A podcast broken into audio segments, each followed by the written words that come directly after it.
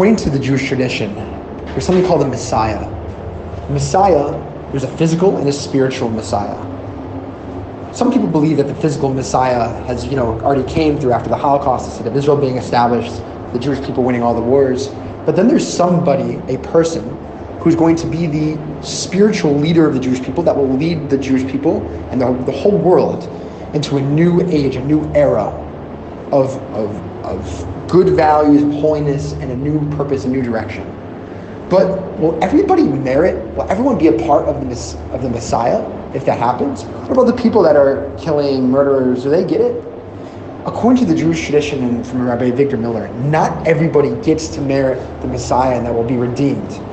Because he says, Avigdor Miller, that you have to want it. You have to crave the redemption.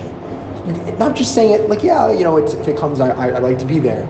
But you have to every single day crave to have the peace in the world, to have no wars, to have a better life as a Jewish person.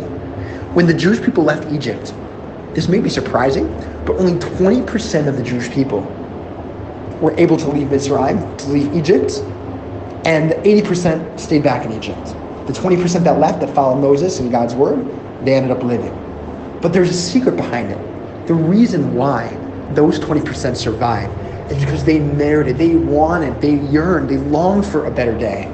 They wanted to have a better life. They weren't going to be comfortable. You know what? It's not hard, but we're not going to try to go up to Egypt. Who knows if we're going to live? Who knows if God's word really is true? And the same goes for the Messiah. The Torah says that the Messiah will come in our day, in the next 250 years, it has to come. So as long as you have that yearning, even if you're not the most Torah-observant Jew and you're not doing it the right way and every single little thing, if you have a yearning that I want the Jewish Messiah, I want a new era to be a Jew, I want world acceptance as a Jewish person, no fighting, no wars, none of that, that's what merits it, the yearning.